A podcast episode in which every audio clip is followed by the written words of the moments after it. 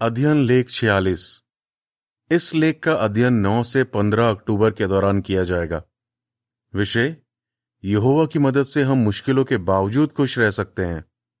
ये लेख याशाया तीस के 18 पर आधारित है, जहाँ लिखा है, यहोवा इंतज़ार कर रहा है कि कब तुम पर रहम करे। वो दया करने के लिए ज़रूर कदम उठाएगा। गीत तीन, हमारी ताकत, आशा और भरोसा। एक झलक। इस लेख में हम ऐसी तीन बातों पर ध्यान देंगे, जिनसे यहोवा हमारी मदद करता है, ताकि हम मुश्किलें सह पाएँ और खुशी से उसकी सेवा करते रहें। हम याशाया अध्याय तीस पर चर्चा करेंगे और जानेंगे कि क्यों हमें यहोवा से प्रार्थना करनी चाहिए, बाइबल का अध्ययन करना चाहिए और उन आशीषों पर मनन करना चाहिए, जो यहोवा ने हमें आज दी हैं और आगे चलकर देगा। पैराग्राफ एक और दो, सवाल का इस लेख में हम किन सवालों के जवाब जानेंगे? सवाल ख। हम क्यों कह सकते हैं कि यह हमारी मदद करना चाहता है? हम सबकी ज़िंदगी में कई मुश्किलें आती हैं, लेकिन यहोवा की मदद से हम उन्हें सह सकते हैं और खुशी से उसकी सेवा करते रह सकते हैं। इस लेख में हम जानेंगे कि यहोवा किस तरह हमारी मदद करता है और उससे मदद पाने के लिए हमें क्या करना होगा। लेकिन इससे पहले आइए जानें कि क्या यहोवा सच में हमारी मदद करना चाहता है? प्रेषित पौलुस ने इब्रानियों के नाम जो चिट्ठी लिखी, उससे हम इस सवाल का जवाब जान सकते हैं। पौलुस ने लिखा, यहोवा मेरा मददगार है, मैं नहीं डरूँगा। इंसान मेरा क्या कर सकता है? इब्रानियों तेरा का छे एक किताब में बताया गया है कि इस आयत में जिस शब्द का अनुवाद मददगार किया गया है, उसका मतलब एक ऐसा इंसान है जो किसी की पुकार सुनकर दौड़कर उसकी मदद करने जाता है। क्या आपको नहीं लगता कि यहोवा भी इसी तरह हमारी मदद करने को तैयार रहता है? जब हम किसी मुश्किल में होते हैं और उसे पुकारते हैं तो वो मानो दौड़कर हमारी मदद करने आता है। सच में, यहोवा हमारी मदद करने के लिए बेताब रहता है और उसकी मदद से हम किसी भी मुश्किल का सामना कर सकते हैं और खुश रह सकते हैं। पैराग्राफ तीन। सवाल यहोवा किन तीन तरीकों से हमारी मदद करता है, ताकि मुश्किलें आने पर भी हम खुश रहें? यहोवा किन तरीकों से हमारी मदद करता है, ताकि हम मुश्किलें सह पाएँ और खुश रहें? हम याशाय की किताब से इस सवाल का जवाब जान सकते हैं। वो इसलिए कि इस किताब में ऐसी कई भविष्यवाणियाँ लिखी हैं, जो आज हमारे जमाने में पूरी हो रही हैं। इसके अलावा, याशाय ने अपनी किताब में जिस तरह यहोवा के बारे में बताया है उससे हम अच्छी तरह समझ पाते हैं कि वो कैसा परमेश्वर है। जैसे याशाय अध्याय तीस से हमें पता चलता है कि वो कैसे अपने लोगों की मदद करता है। एक, वो हमारी प्रार्थनाएँ ध्यान से सुनता है और उनका जवाब देता है। दो, वो हमें सही राह दिखाता है और तीन, वो हमें आशीषें देता है और हमेशा देता रहेगा। आइए एक एक करके इन तीनों बातों के बारे में जानें। यहोवा हमारी सुनता है। पैराग्राफ चार, सवाल क। यहोवा ने यहूदियों के बारे में क्या कहा और उसने उनके साथ क्या होने दिया? सवाल ख। लेकिन जो यहूदी वफादार थे, उन्हें यहोवा ने क्या आशा दी? याशाया अध्याय तीस की शुरुआत में यहोवा यहूदियों को जिद्दी बेटे कहकर बुलाता है और कहता है कि वो पाप पर पाप करते जा रहे हैं। फिर वो कहता है कि वो बगावती लोग हैं। जो मुझ यहोवा का कानून सुनना ही नहीं चाहते या शायद तीस का एक और नौ। उन यहूदियों ने यहोवा की नहीं सुनी, इसलिए याशया ने भविष्यवाणी की कि यहोवा उन्हें सजा देगा। और ठीक ऐसा ही हुआ। बेबीलोन के लोग उन्हें बंदी बनाकर ले गए, पर कुछ ऐसे यहूदी भी थे जो यहोवा के वफादार थे। याशाया ने उन लोगों से कहा कि वो आशा रख सकते हैं कि एक दिन यहोवा उन पर रहम करेगा। याशाया तीस के अट्ठारह और उन्नीस में लिखा है, मगर यहोवा इंतज़ार कर रहा है कि कब तुम पर रहम करे। वो दया करने के लिए ज़रूर कदम उठाएगा, क्योंकि यहोवा न्याय का परमेश्वर है। सुखी हैं वो जो उस पर उम्मीद लगाए रहते हैं। जब लोग सियोन में, यरूशलेम में रहेंगे तो तू बिल्कुल नहीं रोएगा। जैसे ही तू परमेश्वर को पुकारेगा, वो तुझ पर रहम खाएगा, और तेरे दोहाई देते ही वो तेरी सुनेगा। लेकिन याशाया ने यह भी कहा था कि यहोवा इंतज़ार कर रहा है कि कब तुम पर रहम करे। इससे पता चलता है कि यहूदी तुरंत रिहा नहीं हो जाते, उन्हें इंतज़ार करना पड़ता। और यही हुआ। यहूदी सत्तर साल तक बेबीलोन में बंदी थे, मगर फिर उनमें से कुछ यरूशलेम लौट आए। उनके दुख के आँसू खुशी के आंसुओं में बदल गए। पैराग्राफ पाँच। सवाल याशाया तीस के उन्नीस से हमें कैसे तसल्ली मिलती है? याशाया तीस के उन्नीस में लिखे शब्दों से आज हमें भी बहुत तसल्ली मिलती है। वहाँ लिखा है, जैसे ही तू परमेश्वर को पुकारेगा, वो तुझ पर रहम खाएगा। इससे पता चलता है कि जब हम किसी मुश्किल में होते हैं और यहोवा को पुकारते हैं तो वो ध्यान से हमारी प्रार्थनाएँ सुनता है और तुरंत हमारी मदद करता है। याशाया ने यह भी लिखा तेरे दुहाई देते ही वो तेरी सुनेगा। इसका मतलब यहोवा उन सभी की मदद करने के लिए बेताब रहता है, जो उसे पुकारते हैं, और वो बिना देर किए उनकी मदद करता है। इस बात को ध्यान में रखने से मुश्किलें आने पर भी हम निराश नहीं होंगे, बल्कि धीरज रख पाएँगे। पैराग्राफ छ। सवाल। याशया तीस के उन्नीस से कैसे पता चलता है कि यहोवा अपने हर एक सेवक की प्रार्थना सुनता है? याशया तीस के उन्नीस से हमें यह भी पता चलता है कि यहोवा हम में से हर एक की प्रार्थना पर ध्यान देता है। हम ये कैसे कह सकते हैं? ध्यान दीजिए कि अध्याय तीस की शुरुआत में यहोवा इसराइलियों को, तुम कहकर पुकारता है। वो इसलिए कि वहाँ वो सभी इसराइलियों से बात कर रहा था। लेकिन आयत 19 में हर एक इसराइली से कहा गया है, तू बिल्कुल नहीं रोएगा। वो तुझ पर रहम खाएगा और वो तेरी सुनेगा। इससे पता चलता है कि यहोवा हर किसी की परवाह करता है। वो जानता है कि हर किसी की अपनी कमजोरियाँ हैं, अपनी मुश्किलें हैं। इसलिए वो हम में से हर एक की प्रार्थना ध्यान से सुनता है। वो कभी भी दूसरे से हमारी तुलना नहीं करता। वो कभी ऐसा नहीं सोचता कि हम दूसरे भाई बहनों की तरह हिम्मत वाले क्यों नहीं बन सकते। पैराग्राफ सात, सवाल। भविष्यवक्ता याशाया और यीशु ने क्या कहा जिससे पता चलता है कि हमें प्रार्थना करते रहना चाहिए। जब हम यहोवा को अपनी किसी परेशानी के बारे में बताते हैं तो शायद वो तुरंत उसे दूर ना करे, लेकिन हमें उसे झेलने की ताकत दे दे। और कई बार हो सकता है कोई परेशानी लंबे समय तक रहे। तब हमें यहोवा से बार बार प्रार्थना करनी चाहिए कि हम उसे सह पाएँ। यहोवा भी चाहता है कि हम उससे प्रार्थना करते रहें। भविष्यवक्ता याशाया ने लिखा, उसे पुकारते रहो। याशाया बासठ का साथ इस आयत का इस तरह भी अनुवाद किया जा सकता है। उसे आराम मत करने दो। इसका मतलब हमें यहोवा से बार बार प्रार्थना करनी चाहिए। इतनी बार कि मानो वो आराम ही ना कर पाए। एक बार जब यीशु अपने चेलों को प्रार्थना करने के बारे में बता रहा था तो उसने भी उन्हें मिसालें देकर कुछ ऐसा ही सिखाया। उसने कहा कि हम बिना शर्म के यहोवा से पवित्र शक्ति मांगते रहे। लूका ग्यारह का आठ से दस और तेरह। हम यहोवा से यह विनती भी कर सकते हैं कि वो हमें अच्छे फैसले लेने के लिए सही राह दिखाए। चित्र शीर्षक जब याशाया ने यहोवा के बारे में लिखा, उसे आराम मत करने दो तो उसका क्या मतलब था? यहोवा हमें सही राह दिखाता है। पैराग्राफ आठ। सवाल बीते जमाने में याशा तीस के बीस और इक्कीस में लिखी भविष्यवाणी कैसे पूरी हुई? याशा तीस के बीस और इक्कीस में लिखा है, भले ही यहोवा तुझे मुसीबत की रोटी खिलाएगा और दुख का पानी पिलाएगा, मगर तेरा महान उपदेशक तुझसे अब और छिपाना रहेगा। तू अपने महान उपदेशक को अपनी आँखों से देखेगा, और अगर कभी तू सही राह से भटक कर दाएँ या बाएँ मुड़े तो तेरे कानों में पीछे से ही आवाज़ आएगी। राह यही है इसी पर चल। बेबीलोन की सेना ने डेढ़ साल से यरूशलेम शहर को घेर रखा था।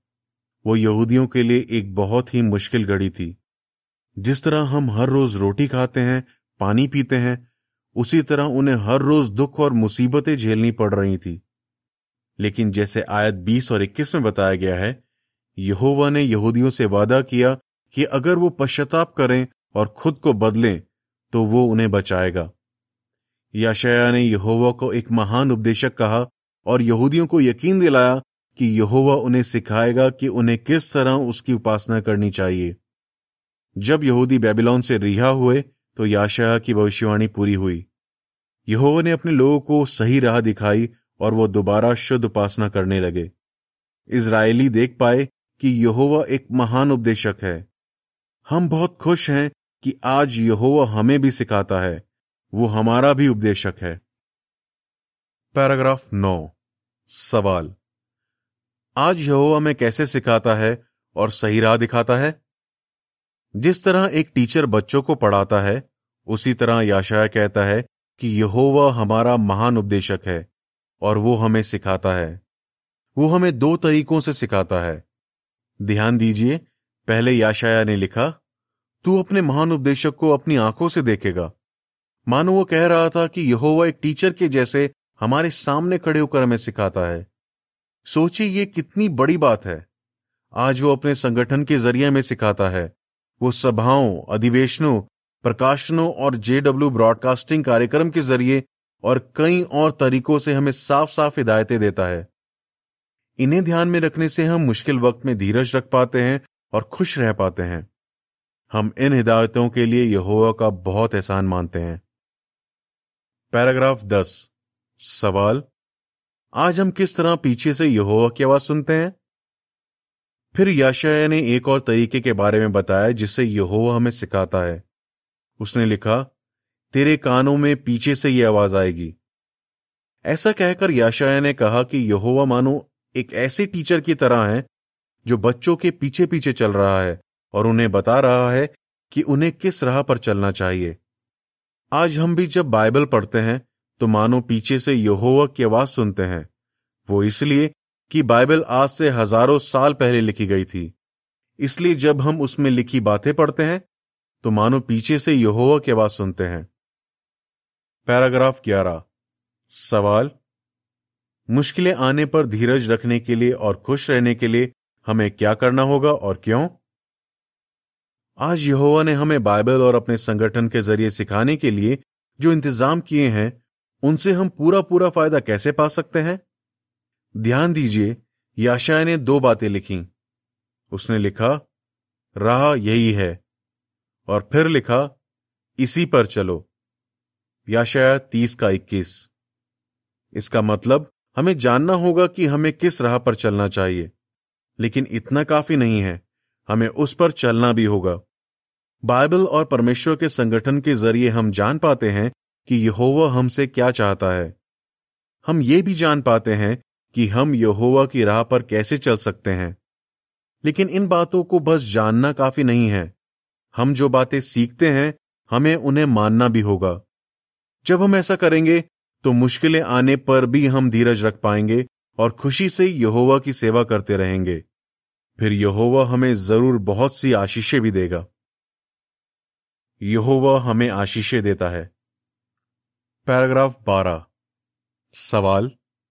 याशया तीस के तेईस से छब्बीस के मुताबिक यहोवा अपने लोगों को क्या आशीषें देता है?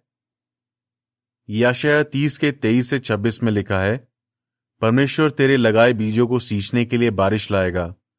तेरे खेतों में खूब फ़सल होगी और भरपूर उपज पैदा होगी। उस दिन तेरे मवेशी बड़े बड़े चारागाह में चरेंगे। खेती के काम आने वाले गाय, बैल और गधे ऐसा बढ़िया चारा खाएँगे, जिसे बेलचे और कांटे से फटका गया हो।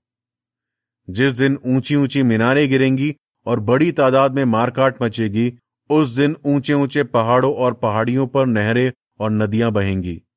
जिस दिन यहो अपने घायल लोगों की मरहम पट्टी करेगा, जो गहरे घाव उसने दिए थे उनको भरेगा। उस दिन पूनम का चाँद ऐसे चमकेगा, मानो सूरज चमक रहा हो। और सूरज सात गुना रोशनी देगा। मानो सात दिनों की रोशनी एक साथ चमका रहा हो। यहूदी सालों से बेबीलोन में बंदी थे, लेकिन जब वो इसराइल लौट आए तो ये भविष्यवाणी कैसे पूरी हुई?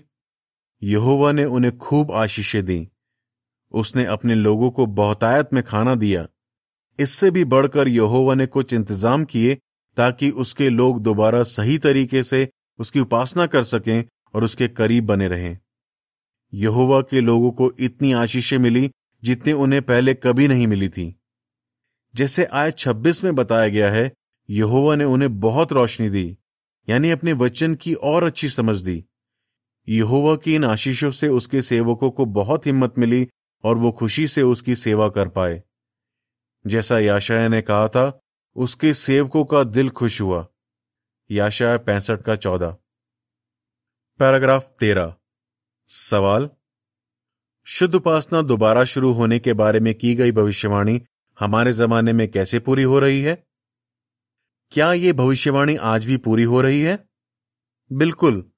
जिस तरह बीते जमाने में इसराइली बेबीलोन से आज़ाद हुए थे, उसी तरह सन 1919 से लाखों लोग महानगरी बेबीलोन, यानी झूठे धर्मों की गिरफ्त से आज़ाद हो रहे हैं।